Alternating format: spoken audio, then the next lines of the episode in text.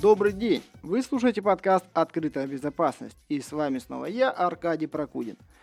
Все чаще и чаще мы стали слышать такой термин, как интернет вещей. Это будущее, и на слух оно кажется таким далеким, однако у многих из нас есть автомобили. Возможно, сейчас вы находитесь как раз в них и слушаете этот подкаст. Давайте поговорим сегодня о автомобильной безопасности, о информационной безопасности вашего автомобиля. Ведь в автомобиле куча электроники, и современные решения помогают этой электроникой управлять удаленно. Это по сути такой же смартфон или ноутбук, а некоторые автомобили уже представляют целые локальные сети. Как только появляется у нас возможность получить удаленный доступ к системе, сразу возникает куча вопросов на тему смены владельца консоли управления, сбора данных с устройства, слежки за владельцем по GPS-координатам и вообще, где потом вся эта информация хранится и кто несет за нее ответственность. Для обсуждения этих вопросов я пригласил к диалогу двух гостей.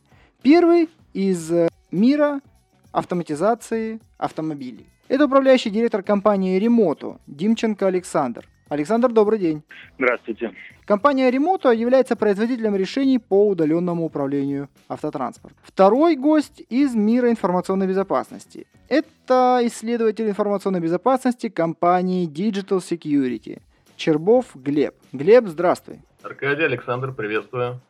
Привет. Коллеги, вот у компании Volvo уже несколько лет как есть сервис по удаленному управлению автомобилем. У вас есть смартфон, а в автомобиле стоит фактически такой же смартфон. Сим-карта, GPS, операционная система.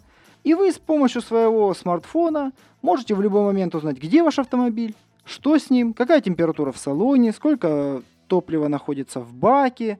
Можете, находясь в отпуске, открыть багажник, чтобы ваши дети могли достать из него свои игрушки, к примеру, и также точно удаленно закрыть. Ваша непосредственная близость к автомобилю не требуется. Все происходит через обычный GSM-канал. Александр, расскажите подробнее, как работает подобный сервис и чем можно удаленно управлять в современных автомобилях? А, ну, смотрите, обычно, как такого рода программно-аппаратные комплексы устроены, это все называется одним словом телематика. Что это означает? Что всегда на каждый автомобиль устанавливается некий блок, который подключен, с одной стороны, к внутренним системам автомобиля через э, определенные интерфейсы, которые также там в каждом современном автомобиле есть. С другой стороны, он оснащен э, GSM-модемом, который по каналу связи беспроводному GSM соединен с э, определенной серверной инфраструктурой, которая обычно расположена у поставщика климатических решений, которая работает с автопроизводителем. Таким образом осуществляется связь между с помощью этого блока между серверной инфраструктурой и автомобилем. И, в свою очередь, мобильные приложения, которые уже используют конечные, автомлад... конечные автомладельцы, они подключены к серверной инфраструктуре, и все команды на управление автомобилем, все данные с автомобиля приходящие, они, собственно, транслируются и управляются через этот сервер. Отлично. А вопрос тогда, а чем конкретно можно управлять в автомобиле?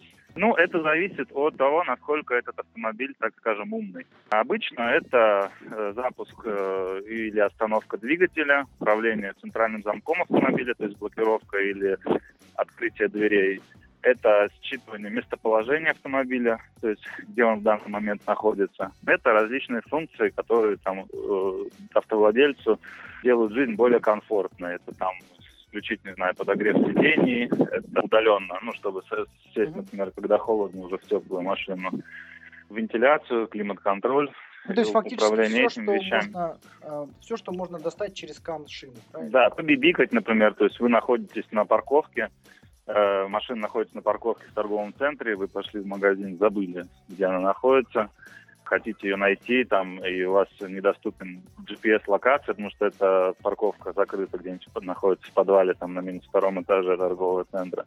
Вы можете побибикать, там, она побибикает, вы найдете, где она находится. И плюс этого, ну, плюс такое решение в том, что вы не зависите от дальности действия брелка вашего. Да. Потому что GSM-каналы, как бы, то есть вы Соответственно, ну... Александр, да. У меня вопрос. Я так понимаю, что вы вот как раз на рынке представляете одно из таких решений. Сразу вопрос к вам. Кто несет ответственность за сохранность информации, которая передается? Те же самые GPS-координаты, те же самые маршруты, где они хранятся? Ответственность перед кем? Перед владельцем автомобиля. Смотрите, ответственность перед владельцем автомобиля чаще всего несет автопроизводитель.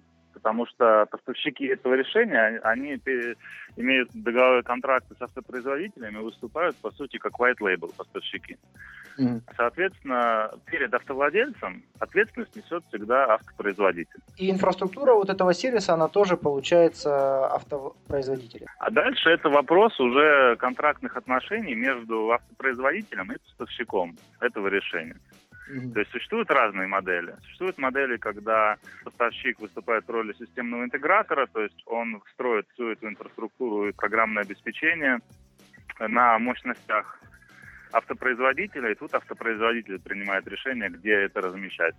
Либо он может предоставлять эту инфраструктуру как бы как облачную, то есть автопроизводитель будет платить там некую подписку э, за использование этих сервисов. То есть стоимость этой подписки может привязан, быть привязана либо к количеству подключенных автомобилей, либо это может быть какая-то фиксированная плата. То есть тут уже это всегда вопрос коммерческих отношений между производителем автомобилей и IT-поставщиком.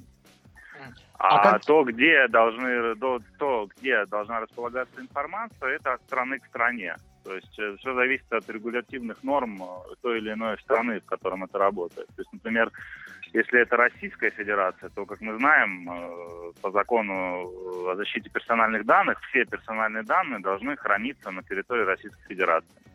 Да. Ну вот тут вопрос, правда, можно ли притянуть геопозицию и маршруты человека, где он как ходит, к перс-данным, это, конечно, вопрос. Люди, если, если кто-то узнает, а, какими маршрутами путешествует тот или иной человек, можно его там поджидать. Или можно быть точно уверенным, что сейчас его дома нет. Поэтому вопрос информационной безопасности здесь тоже играет важную роль. Согласен с вами, да.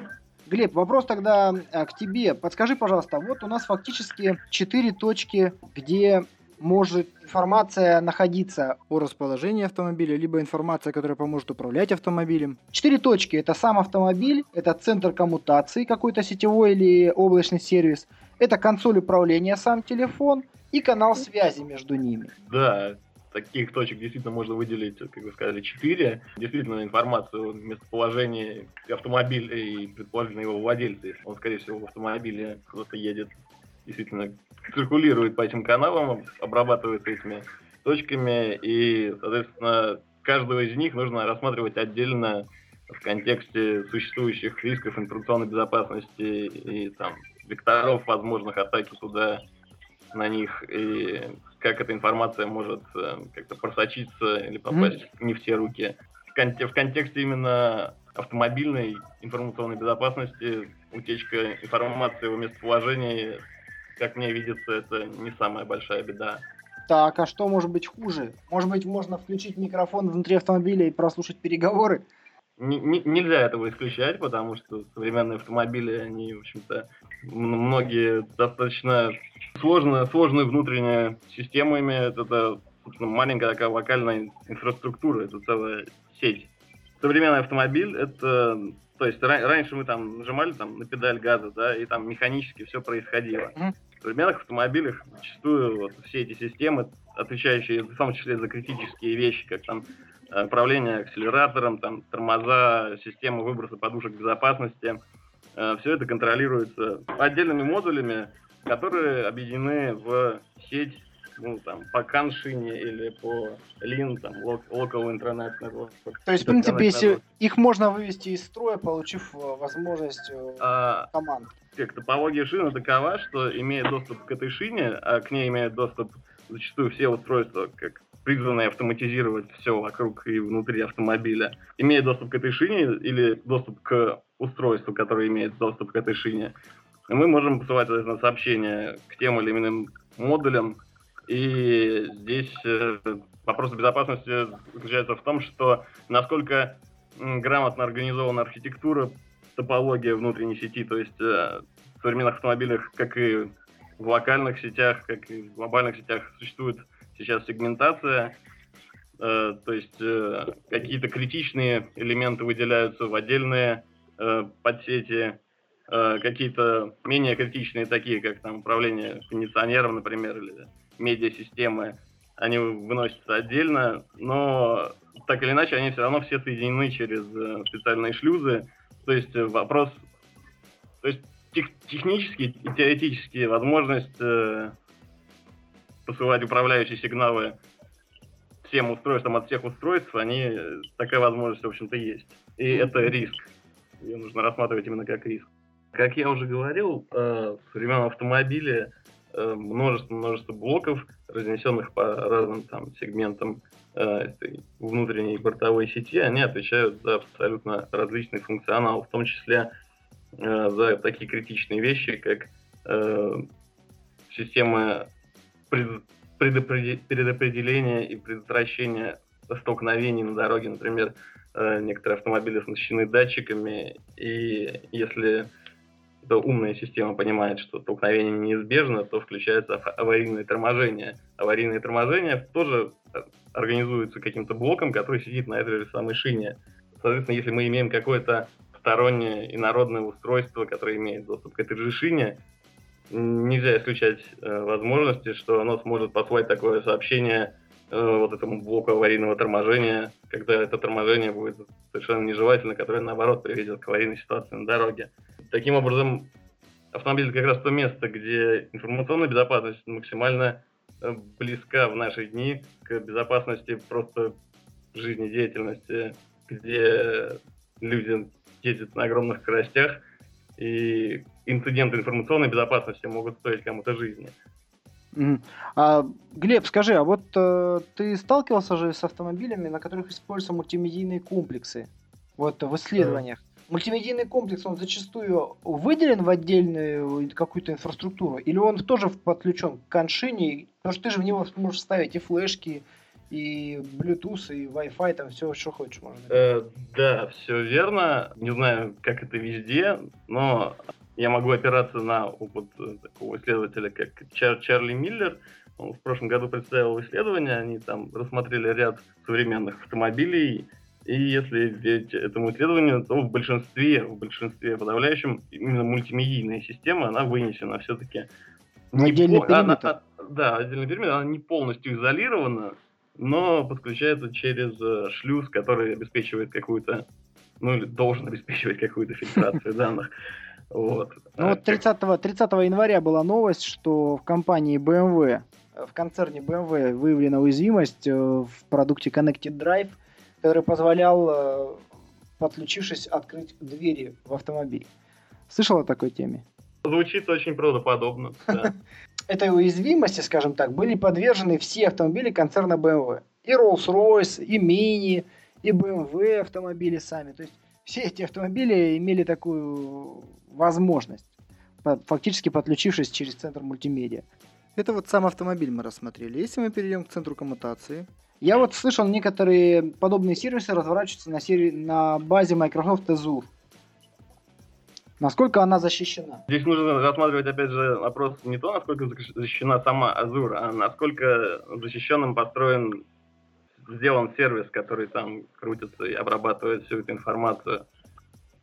Э, но сервис, вот э, со слов Александра, построен э, таким образом, чтобы обеспечить максимально комфортную работу с ним. То есть, насколько я понимаю, про безопасность речь там не идет.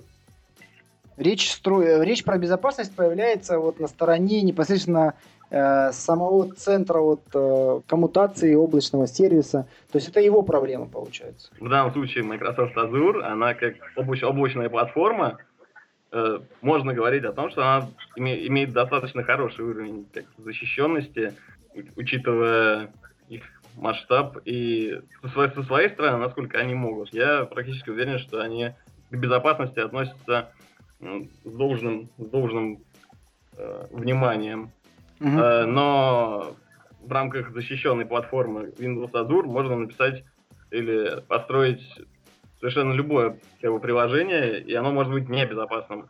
Нельзя написать приложение какое-то, какое развернуть его в Azure и с этой точки говорить, что оно абсолютно как защищено, потому что это вне компетенции самого не, я понял. все сервисы облачного, да.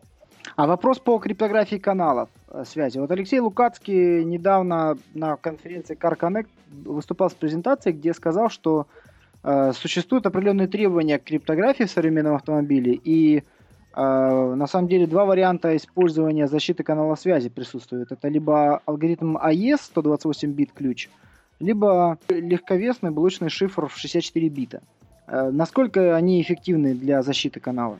Речь идет о защите канала взаимодействия как автомобиля и внешнего мира или для защиты... И внешнего мира. Ага. А если, в принципе, это на сегодняшний день все еще достаточно, ну, то есть, это, конечно, не, абсол- не абсолютная защита, э- то есть, если, если кому-то кто-то поставит себе целью его взломать, конечно, он эту цель в обозримое будущее, даже, может, в будущем достигнет. Вот. Но как массовое решение, в принципе, это нормально. Вот. А касательно некого блочного шифра я не могу сказать, потому что я, про, я вот про эти стандарты, например, сейчас слышу первый раз. А вот, кстати, вопрос насчет автомобилей из Твиттера. Александр Айти спрашивает, э, просит прокомментировать э, защищенность автомобиля Тесла. Александр, э, в апреле 2014 года на конференции Black Hat эксперт по безопасности Нитеш Дханьяни делал презентацию о защищенности автомобиля Tesla. Можно найти ее в интернете по тегам Tesla Security Evolution. Там он анализировал автомобиль Tesla Model S P85+. Так вот, основной момент, который он э, представил, заключается в том, что каждый владелец автомобиля Tesla может э, подключить свой аккаунт на сайте Tesla. Для чего он ему нужен? Для того, чтобы поставить приложение на свой iPhone и э, следить за географическим положением своего автомобиля, а также удаленно раз открывать, закрывать двери, смотреть уровень заряда батареи. Так вот, для подключения к этому аккаунту на сайте teslamotors.com э, ему нужно заполнить следующие поля. Имя, фамилия, имейл и пароль. Так вот, при вводе пароля, пароль шестизначный, при вводе пароля никакой проверки на перебор не осуществляется. То есть при вводе 5, 10 там, и больше э, значений подключение не блокирует. То есть существует прямая возможность перебора пароля, зная имя, фамилию, имейл человека, кто купил автомобиль, а их не так много. Также существует возможность неправомерных действий с точки зрения поставщиков приложений для Теслы, потому что у Теслы стоит мощный компьютер, там даже локальная сеть. На этот автомобиль можно установить приложение. Так вот, поставщики этих приложений могут э, какие-то команды заложить в свой продукт, либо через взлом этих продуктов можно получить э, возможность отправки каких-либо команд на саму систему управления автомобилем. Я вот вчера был на конференции SAP Forum, и там э, было представлен автомобиль Tesla, на котором установлены были все необходимые приложения для мониторинга и управления предприятием. То есть автомобиль Tesla это вообще компьютер на колесах. Практически все, что нужно было, функционировало. Глеб, насколько существует возможность защитить э, сам автомобиль с точки зрения защиты вот, информационной безопасности? Это же полноценная там станция рабочая, то есть можно ли там поставить антивирус, межсетевой экран? Да, безусловно, сейчас вот, если брать вот Теслу или другие шибко умные там авто, авто, автомобили, э, действительно внутренняя как э, медиасистема или вот главный блок управления, он действительно представляет из себя, по сути дела, компьютер, на который можно удаленно, который имеет доступ в интернет для развлечения, там, для э, функционирования, для работы, в том числе для обновления встроенного программного обеспечения. Что касается приложений SAP, это, скорее всего, как мобильные приложения для смартфонов. Также, видимо, будут в ближайшее время появляться активно и приложения, но для вот таких вот систем в автомобилях. С ростом количества приложений также можно, конечно, ожидать появления средств защиты в виде тех же самых приложений, то есть антивирусов и прочего. Это вполне возможно. Что касается межсетевых экранов, сейчас, насколько я знаю, уже есть некоторые решения, но они предназначены для организации как мониторинга, предотвращения вторжений и атак именно внутренней бортовой сети автомобиля. То есть они взаимодействуют с коншиной непосредственно. То есть это, возможно, какое-то прям аппаратное коробочное решение. То есть они уже поставляются производителям или это только идеи разработки? Возможно, возможно, какие-то производители уже используют такие вещи. Александр, неизвестно о подобных решениях вам, которые устанавливаются для разделения внутренних систем в сам автомобиль? Э, ну, могу сказать, что мне неизвестно, и на текущий момент, ну, как бы автомобильная техника еще не на том уровне, когда это было бы нужно. Саму возможность удаленного управления можно ли отключить? Или можно ли переназначить другой телефон как э, главную консоль управления. Можно ли это сделать э, с чужим автомобилем?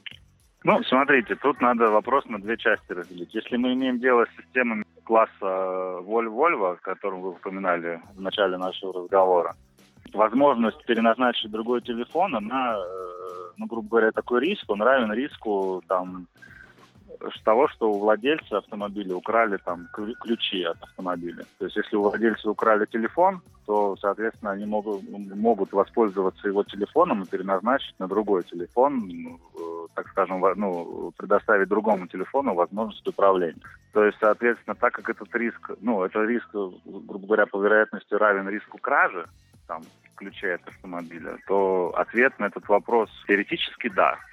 Практически же маловероятно. Александр, а существует ли возможность отключить удаленное управление? Нет. То есть, если вы говорите о том, что оператор может, э, грубо говоря, автовладельца отключить от возможности управлять автомобилем и управлять им только самостоятельно, то нет. Такой возможности нет. То есть он не может заблокировать доступ к автомобилю просто с брелка, с ключа. Может ли... Также интересует вопрос, может ли оператор сервисного центра взять удаленное управление на себя и удаленно запустить автомобиль, либо заглушить его, заблокировать или разблокировать двери? А, может. То есть, э, если оператор оснащен доступом к ну, то он может. Но, грубо говоря, он сможет именно открыть автомобиль. Он, на нем нельзя будет уехать куда-либо. Он сможет его открыть и завести.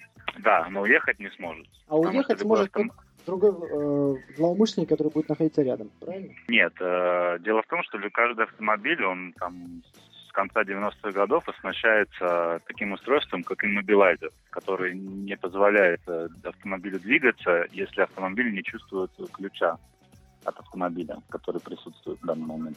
Который должен в этот момент в автомобиле присутствовать. Либо был, либо должен быть вставлен в замок зажигания, либо, если это автомобиль, оснащенный кнопкой старт-стоп, находиться просто рядом, там, в пределах там, 30-50 сантиметров от э, замка зажигания.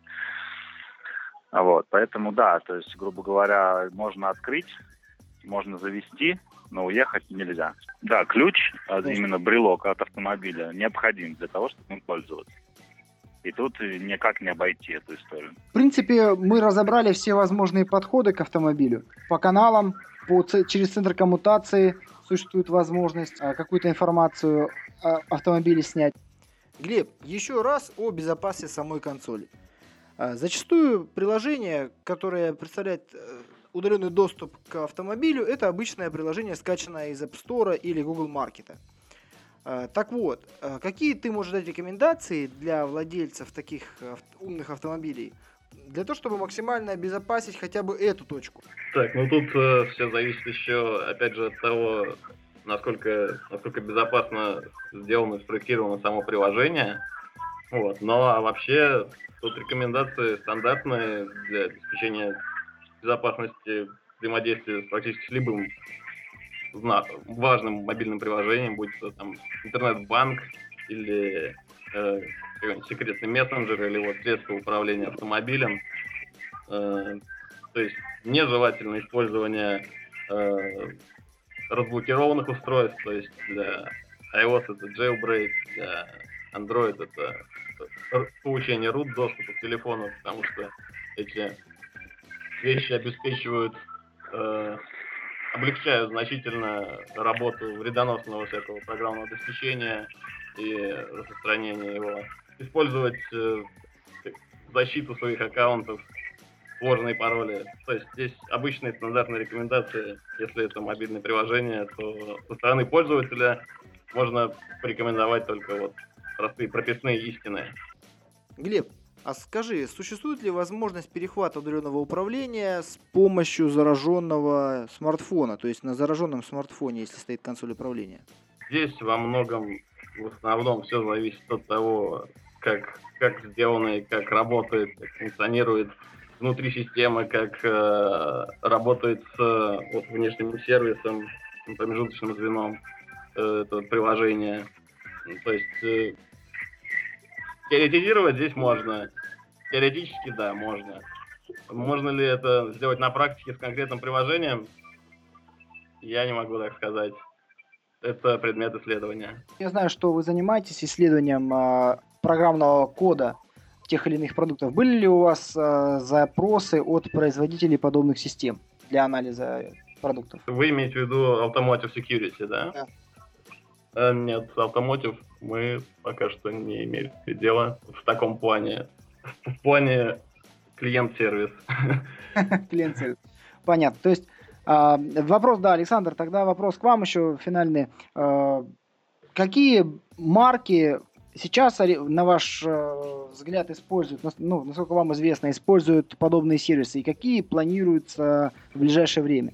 Смотрите, на самом деле, наверное, про каждого на текущий момент автопроизводителя можно сказать, что в их стратегии присутствует требование, что их автомобили там в течение каких-то ближайших лет должны стать подключенными, то бишь connect cars. Но тут уже дальше вопрос э, там, от производителя к производителю, именно там, когда конкретно. Кто-то в 2015 году, кто-то в 2016, кто-то в 2017, кто-то в 2018 и так далее. Можно сказать, что, допустим, в тех странах, где государство активно способствует этому, с точки зрения именно безопасности пассажиров. То есть, как вы знаем, э, сейчас в Российской Федерации запускается программа «Аэроглонасс». Э, в Бразилии запускается в 2017 году, в Европе запускается ЕКОЛ тоже в 2015 году. А, и в Китае, соответственно, в 2018-2019 году тоже планируется запуск государственной программы, которые должны способствовать безопасности на дорогах. То есть что это значит? Когда автомобиль попадает в аварию, то вот этот блок, э, каждый автомобиль должен быть оснащен телематическим блоком, который распознает то, что автомобиль попал в эту аварию, и передает сигнал об этом на пульт уже службы экстренной помощи, это там в России 112, там, который уже высылает к месту аварии, которая автоматически определяется по GPS или ГЛОНАСС в случае России, вот, уже высылает там, ну, службу помощи, серии спасателей или скорую помощь, там, или всех вместе. Вот, соответственно, вот это очень способствует тому, что все производители уже сейчас начинают подключать свои автомобили к интернету, ну, так скажем, к интернету вещей. Вот, и на базе этих блоков предоставлять дополнительные сервисы автовладельцам, связанные с управлением машины, там, трекингом а, и так далее. Возможно, вот. в будущем еще и автоматическое выписывание штрафов за превышение скорости. Ну, это уже сейчас есть, просто это работает на камерах. Э, да, а то будет конкретно машина высылать информацию.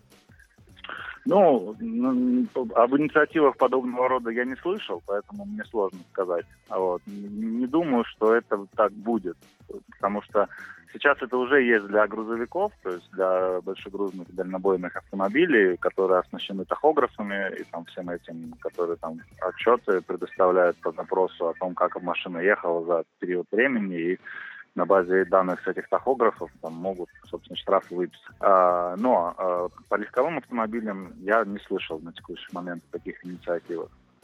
Вот. Но могу сказать, что премиум машин сегмент, они либо уже все на текущий момент имеют решение такого, того или иного рода, либо планируют к запуску в этом или в следующем году.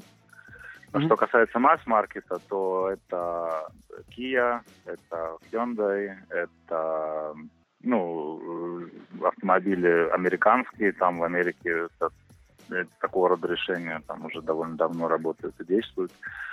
Но это все специфично от страны к стране. То есть даже автопроизводителю одного машины в одной стране могут быть подключенными и оснащенными телематическими возможностями, другой страны нет. То есть э, тут э, нельзя в целом рассуждать. Нужно говорить применительно каждой модели, марке и стране, географии, где эта модель марка продается и адаптирована. Но сервис работает в других странах, если, допустим, владелец уехал в другую страну с автомобилем, купленным в России? Это может работать, если его блок, его GSM модем в блоке, который в машине расположен, умеет работать в роуминге. И сотовый оператор, который производителю Э, поставляет услугу подключения, ну, именно обеспечения передачи данных, он может, грубо говоря, позволить этот роуминг включать или отключать. Ну, то есть это классическое, это то же самое, вот, и когда, если ваш сотовый телефон, может ли он работать в другой стране или нет. Так вот, тот же самый вопрос. То есть, да, может, но если это Билайн у меня, то он может. Если это там другой какой-то там сотовый оператор, то может быть не может. Ну, Но ну, тогда... так в целом, да, они все позволяют. Я, я думаю, что АвтоВАЗ пока не задумывается над этими решениями. Как, у вас нет информации? Так скажем, публичной информации у меня нет. Мне кажется, что внутри АвтоВАЗа так или иначе они думают об этом. Что-либо публично я не слышал об этом. Но, кроме того, АвтоВАЗ является на текущий момент частью концерна Renault-Nissan. И я могу сказать, что в концерне Renault-Nissan точно об этом думают. Поэтому... Возможно, не спадет немножко и на АвтоВАЗ. Очень вероятно. В ближайшие годы, с учетом того, что АвтоВАЗ в любом случае должен исполнять требования государства в части программы «Реглонас», то да, они должны будут оснащать машины блоком, которые способны подключаться к интернету. Но будет ли АвтоВАЗ это использовать для того, чтобы упростить жизнь своим автовладельцам, дать им какие-то новые возможности по общению с машинами, это вопрос к АвтоВАЗу. Понятно. А, и еще один вопрос, Александр. А в чем разница вот э, системы удаленного управления автомобилем просто для обеспечения комфорт, комфортного использования, вот типа mm-hmm. вашей системы ремонта, и mm-hmm. системы э, автосигнализации, вот есть Пандора и прочие комплексы, которые фактически такой же набор функционала предоставляют, но еще и плюс э, функции безопасности. Ну, разница позиционировании. То есть э, Э, производители автосигнализации, они продают э, охранные функции. То есть, грубо говоря, используя их э, продукт, автовладелец может дополнительно защитить свой автомобиль от несанкционированного вторжения доступа к нему в физическом уровне. Соответственно, они ну, на уровне декларируют, что их оборудование, которое они продают, может эту защиту обеспечить. Вот и все. А ваш комплекс ремонта, его можно на любой комплекс, на, на любой автомобиль устанавливать? Технически, да, можно на любой автомобиль устанавливать. В общем-то, нет разницы на какой. Ясно. Спасибо большое, коллеги. Было очень интересно пообщаться. Глеб, спасибо. Спасибо. Александр, благодарю за да, такую спасибо вам большое. интересную информацию. Ну, мы на этом нашу программу, наверное, заканчиваем. Кому интересно, я рекомендую посмотреть презентацию Алексея Лукацкого, который, с которым он выступал в марте на конференции Car Connected. Там он очень хорошо раскрыл вопрос инфраструктуры, которая окружает автомобили. Подписывайтесь на наш твиттер для получения актуальных новостей. Вступайте в группы Facebook и LinkedIn и принимайте участие в выборе тем следующих программ, а также в формировании вопросов. Текстовая версия подкаста будет доступна на сайте open-sec.ru. Это была программа «Открытая безопасность». До новых встреч!